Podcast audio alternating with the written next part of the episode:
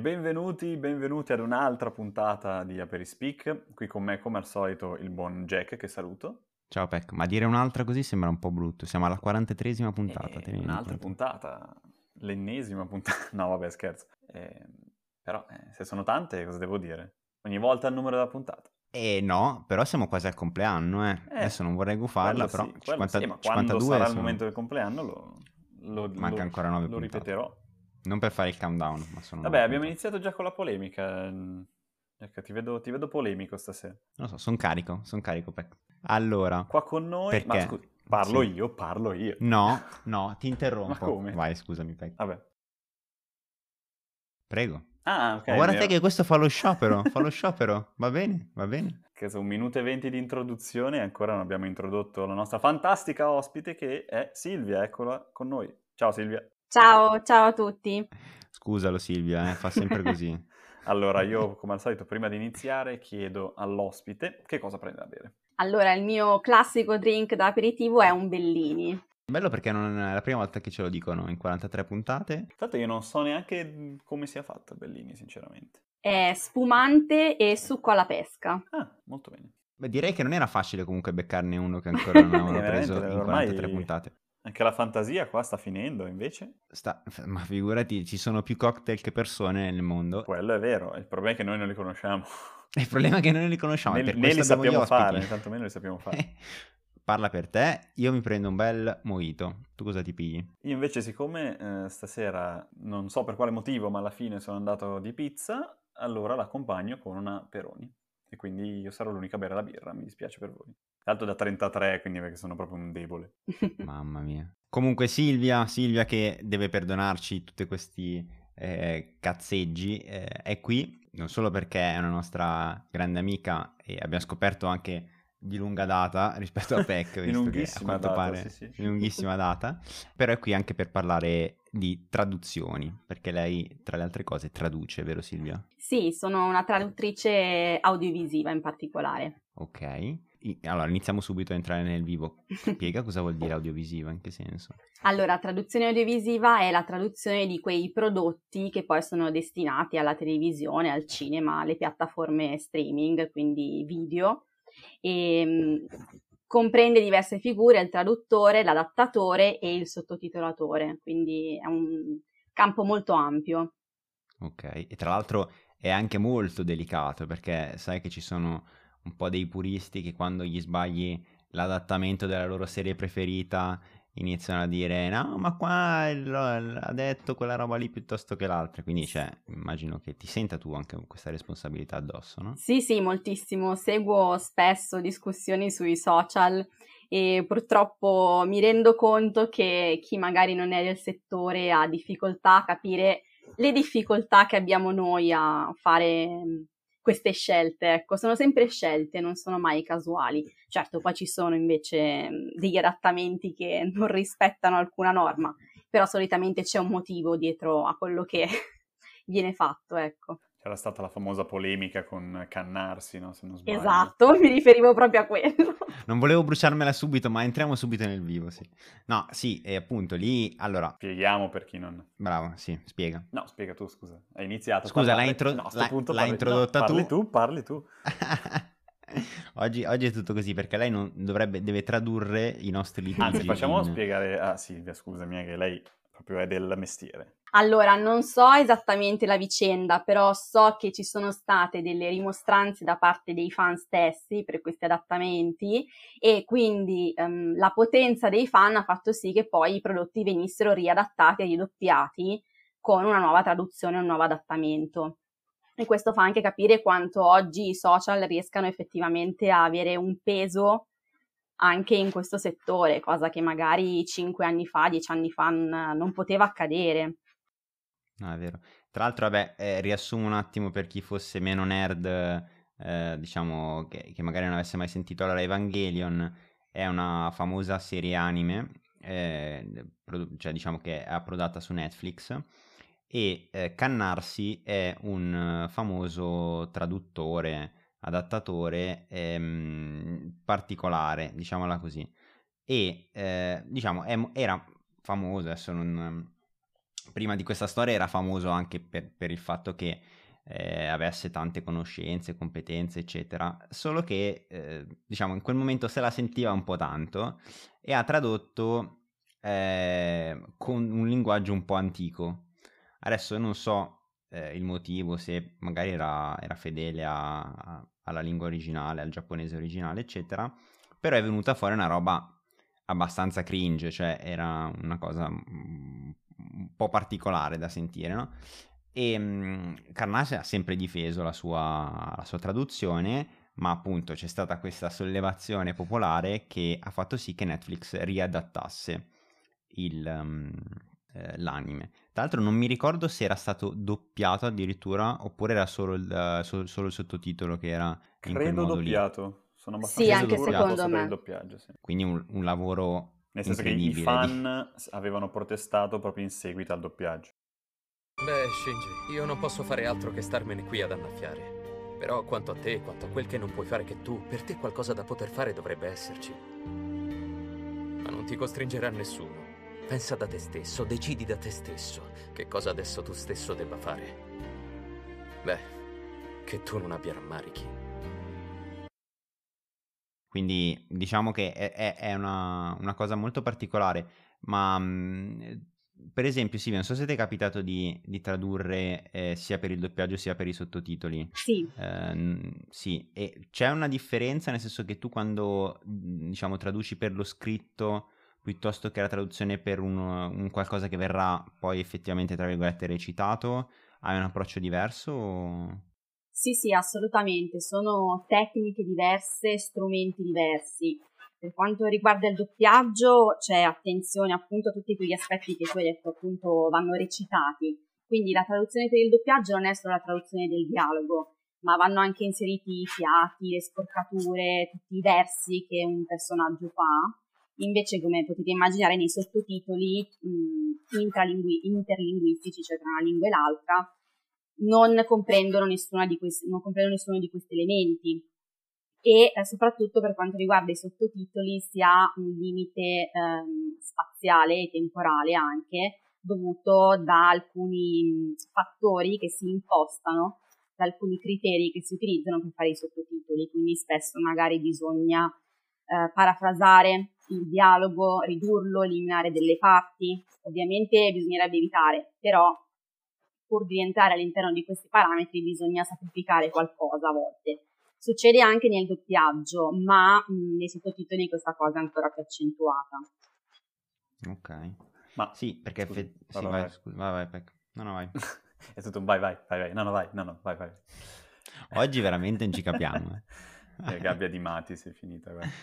Eh. No, volevo dire, ehm, do- quando traduci per il doppiaggio devi stare anche attenta proprio a quello che succede su schermo, cioè per esempio se una persona apre la bocca, eh, non so, una volta e dice la parola ora nella sua lingua, non so, magari non puoi tradurlo come immediatamente, per esempio, o è qualcosa che fa magari più il, il direttore del doppiaggio, che riguarda più i doppiatori forse? No, allora, il traduttore fa mh, la traduzione, poi c'è la seconda figura che è quella dell'adattatore che si occupa di queste cose, ovvero dei versi, eh, della lunghezza delle battute e eh, appunto di, far, di far combaciare il labiale con il testo. Quindi questo è un lavoro che fa l'adattatore. Però sì, e invece la figura che, mhmm, tra l'altro io non, non, so, non avevo idea neanche che esistesse, ma ho letto in, mm-hmm. nell'ultimo periodo, diciamo, parlare anche di localizzatori. È una figura diversa o è semplicemente un sinonimo? Allora, è un più complicato. Spesso per localizzatori si, si utilizza utri- eh, localizzatori per i videogiochi, magari. Eh, infatti, allora, giusto in quell'ambito l'ho sentito. Esatto. Um, la localizzazione è una traduzione fatta per un determinato target, quindi per un pubblico specifico. Ah, okay. Però sì, in sostanza è la stessa cosa, all'incirca sì. È una traduzione che però appunto mh, fa leva su certi aspetti, esatto, okay. mirata. Allora, mi interessava molto il fatto appunto del, dello stare, tu hai detto che ci sono dei parametri, um, de, per esempio legati ai sottotitoli. Sì. Cosa ti... cioè come ti danno, come ti fanno a dire, ok, questa frase deve starci in tipo, boh, 30 secondi? Allora, ci sono dei criteri standard delle convenzioni. I sottotitoli vengono sempre fatti con un software eh, apposito per i sottotitoli per cui tu puoi impasta- impostare certi parametri. Ad esempio, la lunghezza di un sottotitolo, la durata, non dovrebbe essere mai inferiore al secondo e mai superiore ai 6 secondi, ma sei tu, sottotitolatore, che lo decidi. Okay. E un altro elemento, ad esempio, è il numero di caratteri per riga. Non dovrebbe mai superare i 40 caratteri per riga per una questione di leggibilità. E poi c'è un terzo parametro che si chiama caratteri per secondo, ovvero appunto questa, questo rapporto che viene calcolato dal sistema da una, appunto questo, questo, valore che non va superato e questi qua sono tutti i criteri per permettere una buona leggibilità a chi guarda e legge i sottotitoli. Ah, caspita. E, ma è un casino perché cioè, tu hai la frase originaria che occupa X, no? Esatto. In base alla, a questa durata tu magari avrai quel carattere per secondo e quindi tu sai che nel, in quei secondi devono starci tot caratteri, più o meno un, un calcolo del genere. Esatto. Perché, ok, mannaggia.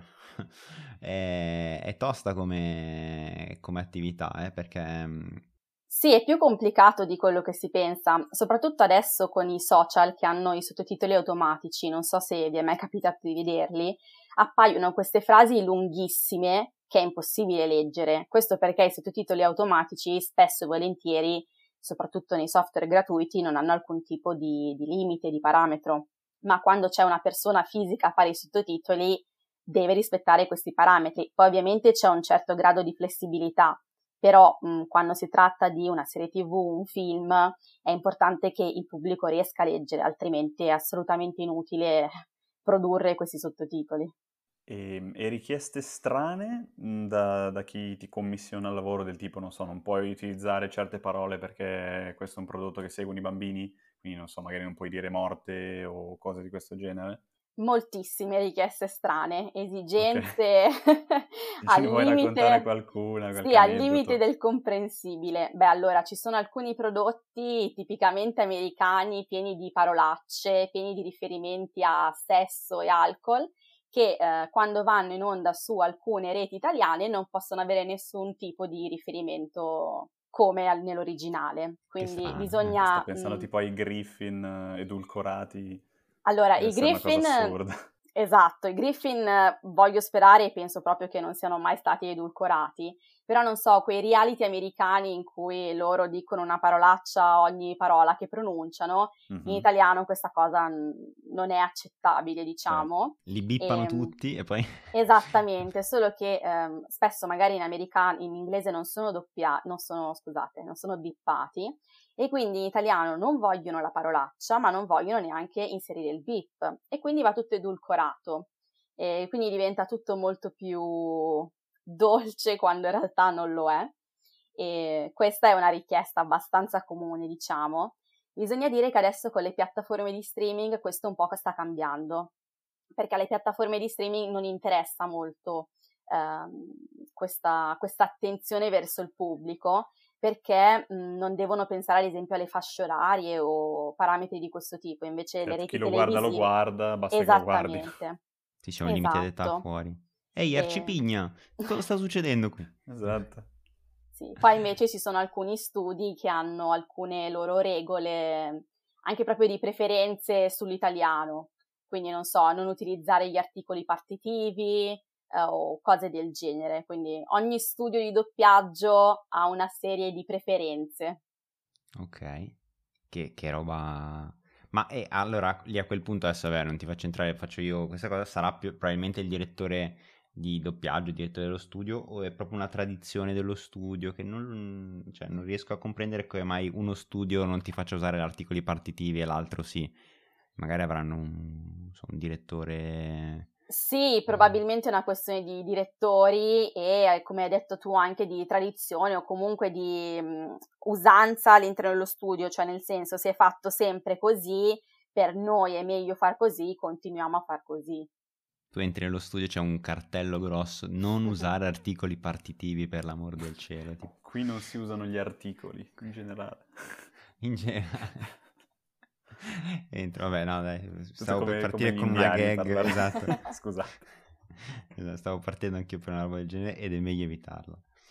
E, no, allora, io vorrei parlare anche del, del, più che del lato appunto tecnico della, no, viceversa, scusami, no, più che del lato proprio dell'attività del tradurre, volevo parlare della traduzione in sé, perché io sono anche un, un grande fan delle traduzioni, anche dal latino vorrei avvertire qualcuno, io sono sempre stato anche un grande fan delle versioni quando non erano fatte di compito, perché diciamo, quando, quando devi farle per forza non ti piacciono, poi dopo quando devi, quando hai più tempo te le fai, te le fai piacere di più, ma eh, c'è un po' tutta una, un filone dietro all'idea di tradurre, no?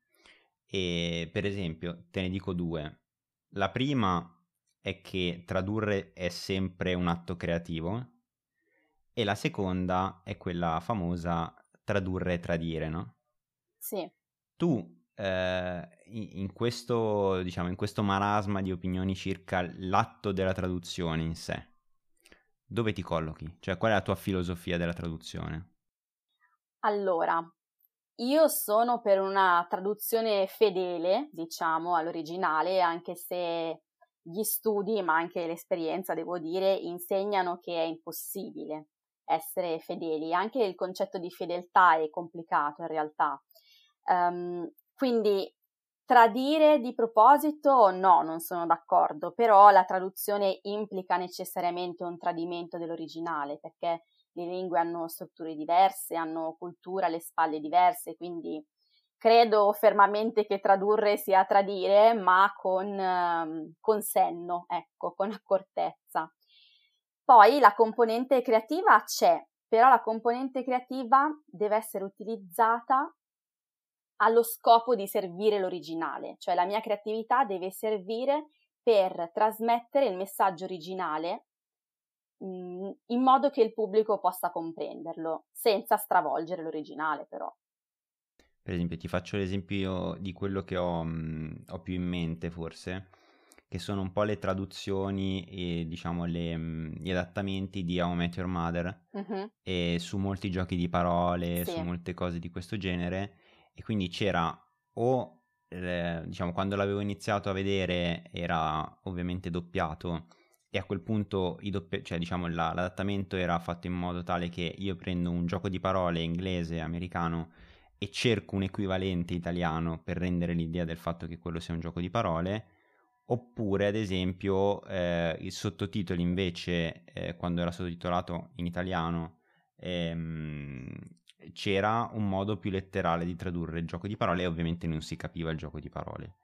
E in quel caso probabilmente la cosa più fedele cioè n- n- non so esattamente quale, quale fosse quella definibile più fedele perché magari una rendeva più l'idea del fatto che lì fosse un gioco di parole l'altra effettivamente ti diceva quello che stava dicendo il protagonista, no? Quindi... Ehm, sì, allora so. lì c'è una differenza anche proprio sul, sullo strumento con cui dai la traduzione al pubblico. Cosa vuol dire? Nel momento in cui fai un doppiaggio e quindi il pubblico ascolta solo le voci dei doppiatori, non ha come punto di riferimento l'originale e l'obiettivo, ad esempio, di una sitcom, che sono i prodotti più difficili in assoluto da tradurre e adattare, è quello di far divertire il pubblico. Quindi piuttosto devi cambiare l'originale e trovare un modo divertente per il tuo pubblico invece di lasciare il riferimento sterile, sterile all'originale che non farebbe ridere nessuno e quindi il prodotto non avrebbe mai successo, ad esempio tra il pubblico italiano, se prendo un modo di dire inglese e lo traduco letteralmente. Invece per quanto riguarda i sottotitoli la questione è più complicata perché di solito chi guarda un prodotto in originale soprattutto se in inglese, e sotto ai sottotitoli in italiano, qualcosa di quello che sente in originale lo capisce e quindi allontanarsi troppo da quello che senti crea questo contrasto tra l'audio e il sottotitolo che mh, distrae il pubblico, distrae lo spettatore perché dice come io ho sentito questa cosa perché l'inglese un po' lo capisco, ma qua ce n'è scritta un'altra. Quindi questa è una, è una cosa complicatissima dei sottotitoli. Allora, un aspetto della traduzione che va sempre te- preso in considerazione è l'obiettivo, lo scopo del testo, del prodotto che stai traducendo. E per quanto riguarda le sitcom, appunto, è divertire, quindi mh, quello che dicevo prima, bisogna tradurre in modo da mh, servire l'originale e quindi se è un prodotto divertente la mia traduzione deve essere divertente a costo di sacrificare il modo di dire inglese. E io invece volevo chiederti quanto è importante mh, conoscere semplicemente il prodotto che sai già che andrai a tradurre o esserne appassionato? Cioè c'è davvero così tanta differenza perché cogli le sfumature o il bravo traduttore, il bravo adattatore è comunque in grado di fare un ottimo lavoro anche se magari quel prodotto lì l'ha, l'ha visto ieri per la prima volta o proprio non lo conosce?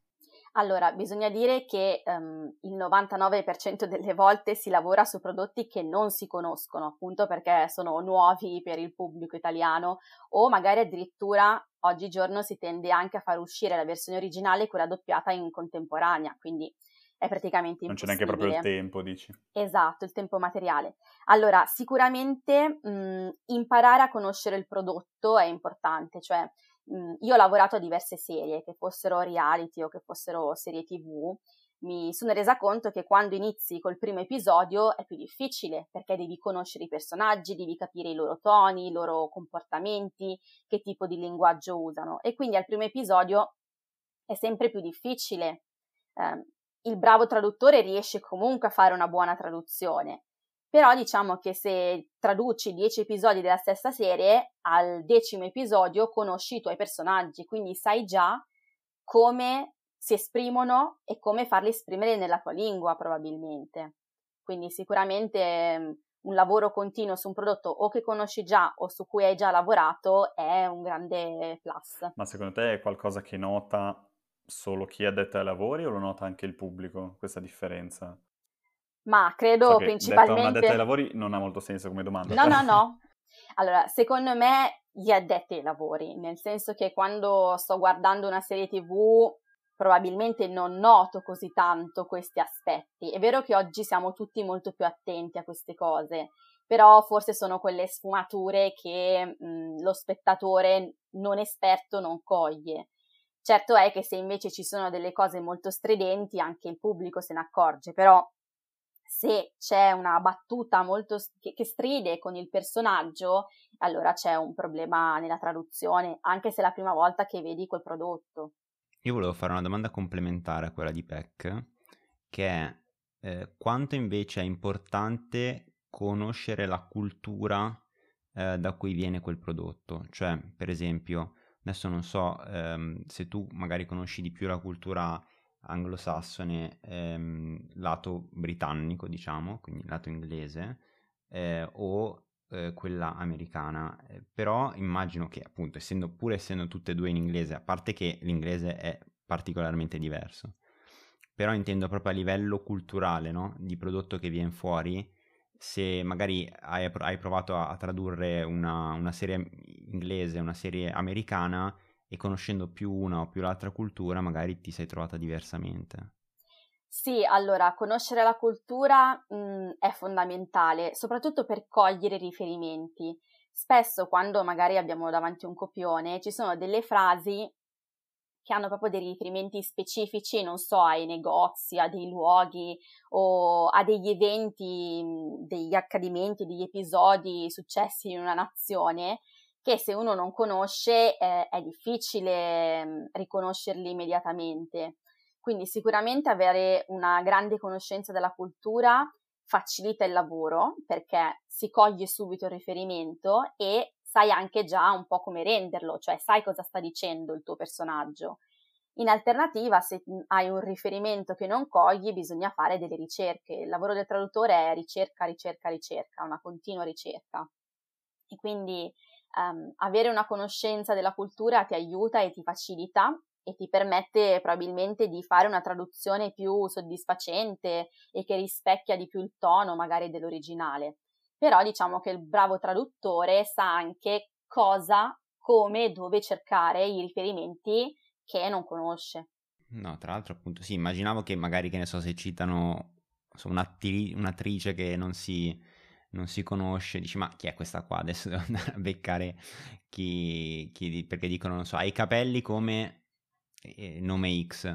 E lì come fai? A parte che già devi, se non conosci il nome, capirlo eh, magari è un po' più... È, è, già, secondo me, una prima difficoltà. Poi andartelo a beccare e sapere che magari era quell'attrice famosa negli anni 30, eh, quello deve essere, deve essere in effetti, eh, diciamo, comunque impegnativo. Appunto, magari... Mm. Sì, eh, mi sta venendo in mente una cosa che mi è successa di recente. Eh, in un episodio c'erano moltissimi riferimenti a marche di prodotti americani eh, marche della maionese, ad esempio, cosa che ovviamente per quanto tu possa conoscere la cultura americana, certo. o hai vissuto in America non so quanti anni, o la marca della maionese, la marca dei biscotti. Delle... No, probabilmente io anche quelle italiane, a parte uno o due, non ne, non ne conosco. Quindi questo è proprio un esempio che mi è capitato pochi giorni fa traducendo un episodio, per farvi capire per questo dico che la ricerca è la base di partenza di ogni traduzione. Che poi lì devi essere anche, for- scusami Peck, no no no vai vai, che devi essere anche fortunata col contesto perché magari il nome di una maionese può essere anche John, la maionese John e quelli dicono hai preso la John, tu va- vattene a pesca a capire che se non capisci che stanno parlando proprio della maionese, eh, cioè nel senso ti sballa immagino, tutto, certo. Eh sì, immagino che spesso si capisca perché magari hanno in, un, in mano un, un, tubetto di maionese, ma se non l'avessero in mano un diciamo, riferimento esplicito, dici, mo dove lo vado a prendere questo qua, di cosa stanno parlando? Sì, infatti la traduzione è sempre legata al suo contesto, ovviamente, e nella traduzione divisiva questo è particolarmente importante perché c'è questo supporto visivo che aiuta da una parte perché ti fa magari capire meglio quello di cui stai parlando, dall'altra può anche creare problemi perché magari c'è un riferimento a qualcosa nel testo e c'è anche un riferimento visivo, ma tu magari non puoi tradurlo letteralmente, ma devi comunque cercare di fare una traduzione che ehm, rispecchi e non tradisca, giusto per usare sempre lo stesso verbo, quello che sto vedendo sullo schermo.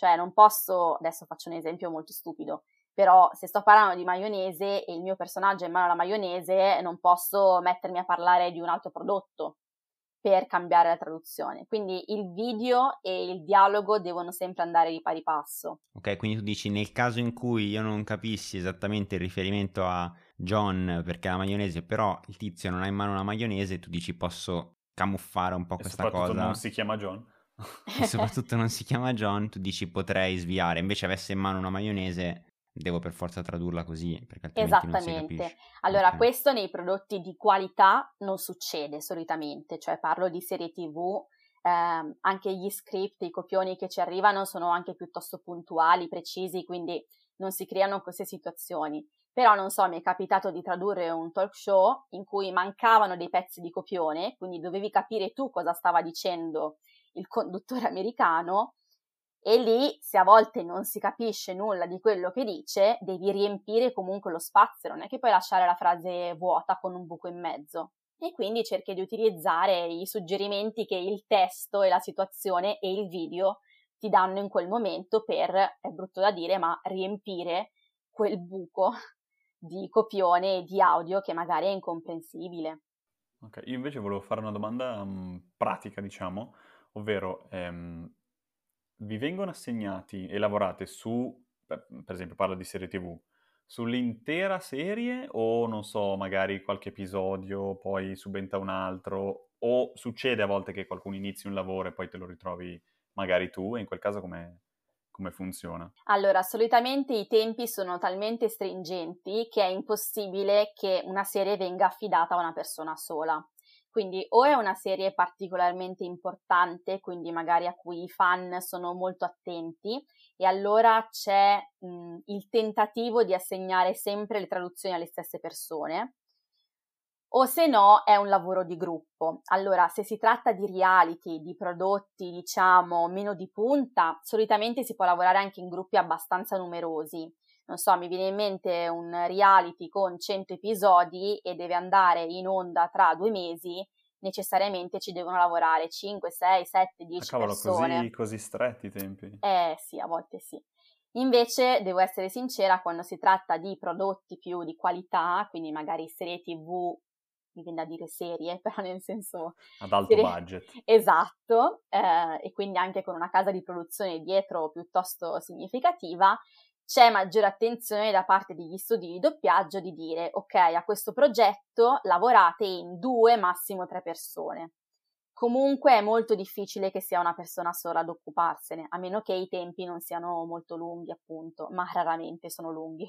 E c'è anche il, diciamo, il fenomeno del quell'autore lì lo fa Tizio e quell'altro autore lì lo fa Caio, quindi tutti i prodotti dell'autore X li fa Tizio o si ruota, diciamo? Assolutamente sì, soprattutto più il film, la serie è di alto budget, come hai detto tu, più c'è questa meccanica. Infatti entrare nel mondo del doppiaggio per il labiale è molto difficile, entrare come adattatore, perché i lavori vengono assegnati quasi sempre alle stesse persone che appunto si occupano dei prodotti. E, ehm, quindi sì, non so, i film della Marvel, se voi guardate i, i titoli di coda vedrete sempre il nome dello stesso adattatore. Quindi come per lui. il doppiaggio, cioè la, il personaggio sì, sì. di Iron Man lo fa sempre lui, cioè lo doppia sempre, non, non, non, so come si chiami, scusate. Quella persona lì, allo stesso modo, le traduzioni dei film della Marvel, gli adattamenti li fa sempre quella persona sì, lì. Sì, allora ovviamente è più flessibile la è, cosa. Esatto, però solitamente sì, anche per il discorso che facevamo prima in realtà, conosci già il prodotto. Quindi se tu mi hai tradotto i primi dieci film della Marvel, sai di cosa sto parlando. Quindi certo. si cerca questa è più probabile che l'undicesimo lo dia una te piuttosto che un altro. Esatto. E invece quando si parla di reality, eh, prodotti di questo tipo, diciamo che non viene messa la stessa attenzione. Eh, io volevo farti due domande per chiudere. Vai. Allora, la, mh, mm, ce n'è una più facile e una più difficile. Scegli tu con quale iniziare. Urca, la più difficile. Ok. Allora, eh, spesso, eh, soprattutto ultimamente, si dice, eh, vabbè, ma adesso basta Google Traduttore, eh, ci sono sempre, diciamo, strumenti sempre più avanzati, eccetera. Quindi sostanzialmente si dice, eh, chiunque adesso può tradurre, eccetera. Quindi la domanda più difficile è eh, che futuro vedi per la traduzione in, um, diciamo, nell'ambito appunto eh, del, del, fatto che non esiste eh, solo Google Traduttore perché quella non è traduzione effettiva, eh, che magari è fruibile per ora, e in generale che futuro vedi per la traduzione diciamo, da qui a lungo termine? Allora, la traduzione automatica non si può negare, ormai ha un impatto e un ruolo fondamentale nell'ambito della traduzione e secondo me non va neanche demonizzata, cioè ha tanti lati negativi ma ha tanti lati positivi se vogliamo vedere. Infatti oggi non nel settore dell'audiovisivo, devo dire, ma in altri settori più tecnici, è molto utilizzata e sono nati quelli che si chiama, quello che si chiama post-editing, cioè io mi baso su una traduzione automatica e poi faccio una revisione e sistemo il testo dove il software ha fallato, diciamo. E quindi questa è sicuramente una strada che ha già preso molto piede negli ultimi anni e continuerà a farlo. Secondo me l'intervento umano, diciamo, mh, servirà sempre, perché per quanto vogliamo usare gli strumenti automatici, la persona che poi mi va a correggere, a rileggere il testo dovrà sempre esserci. E poi questa traduzione automatica spesso è più funzionale appunto per i testi tecnici, quindi strutture di frasi più semplici, più schematiche, vocabolario e terminologia che si ripete. Per quanto riguarda la traduzione letteraria, un computer magari è meno capace di trasmettere le emozioni che deve trasmettere un romanzo. Allo stesso tempo la traduzione audiovisiva, ad esempio, ha bisogno di tutti quegli elementi che servono per l'adattamento, per il doppiaggio, che un computer non è in grado di, uh, di fare, perlomeno per ora, poi non so se le cose cambieranno. Quindi secondo me diventerà sempre una relazione più di amicizia probabilmente perché dovremo e vorremo anche, spero, affidarci a questi strumenti perché bisogna riconoscerlo, sono, sono utili. Però, secondo la mia modesta opinione, il lavoro del traduttore cambierà, ed è già cambiato in realtà, ma non, non svanirà, cioè cambierà forma, cambierà modi probabilmente, però la figura umana che interviene sul testo ci sarà sempre. Ok. E, per esempio anche in casi molto delicati, tipo se il traduttore deve andare da Putin, spero che non abbia usato qualche software di traduzione automatica per dire... Spero vivamente questo è il messaggio, no. questo è il messaggio di Zelensky. No, e, mh, invece la domanda più semplice, tra virgolette, nel senso che rispetto all'altra la reputavo più un po' più facile, è come si diventa traduttori? Cioè, se una persona che ci ascolta volesse intraprendere questa carriera, cosa dovrebbe fare secondo te? Beh, allora, adesso sono nate molte, molti percorsi universitari per studiare traduzione. E, mh, non ci si improvvisa traduttori, cioè, allora io personalmente ho fatto una triennale in lingue, ma una magistrale in traduzione e eh, è fondamentale, nel senso che sapere la lingua non è sufficiente. La traduzione è un insieme di tecniche, di conoscenze, di strategie che bisogna imparare, che si imparano con l'esperienza. Ma fare una scuola che ti insegni praticamente a fare queste cose, a lavorare sui testi veri, reali, è fondamentale, anche perché impari dall'esperienza dei tuoi colleghi e l'esperienza dei professori che sono solitamente, dovrebbero essere, traduttori professionisti. Quindi oggi esistono molte università che hanno come corso di studi proprio traduzione. E, ehm, ad esempio, mh, solitamente si fa magari un anno comune di traduzione in cui si vedono diversi tipi di traduzioni in diversi ambiti e poi c'è una, un anno di specializzazione su un settore in particolare. Io ho fatto così. Quindi, prima di tutto quello. Poi invece per chi dovesse aver già finito l'università mh, sono usciti ormai moltissimi master e corsi di formazione in traduzione. Non mi sento di dire che con un corso breve si riesca a diventare traduttori. Magari con un master di un anno specializzati in un particolare settore è già più fattibile. E poi bisogna conoscere l'argomento di cui si va a tradurre, secondo me. Cioè bisogna, se non lo si conosce bisogna imparare a conoscerlo. Penso, non so, ai traduttori giuridici, non basta studiare traduzione, ma poi devo continuamente informarmi sui cambiamenti e sul settore giuridico, così come quello economico e così via. Allora io direi che ti ringrazio perché è stata comunque una super puntata, nonostante qualche disavventura che però i nostri ascoltatori non sapranno perché io avrò tagliato sapientemente tutto. Perché per una volta non dipende da me. E che per una volta non dipende da te. Sottolineiamola perché sennò... Ma non abbiamo le prove del fatto che non dipendesse da te. No, scherzo, Eh. non, non dipendeva da te. E quindi ti ringrazio eh, per- anche per la pazienza eh, che hai avuto con Peck. Soprattutto. Che hai avuto con Peck. Grazie a voi ragazzi, è stato un piacere. E grazie Peck per essere sempre qua. eh, Grazie. a mettere grazie alla te. prova la mia pazienza. Eh, Grazie a te, carissimo. grazie a Silvia. Alla prossima. Ciao a tutti. Ciao.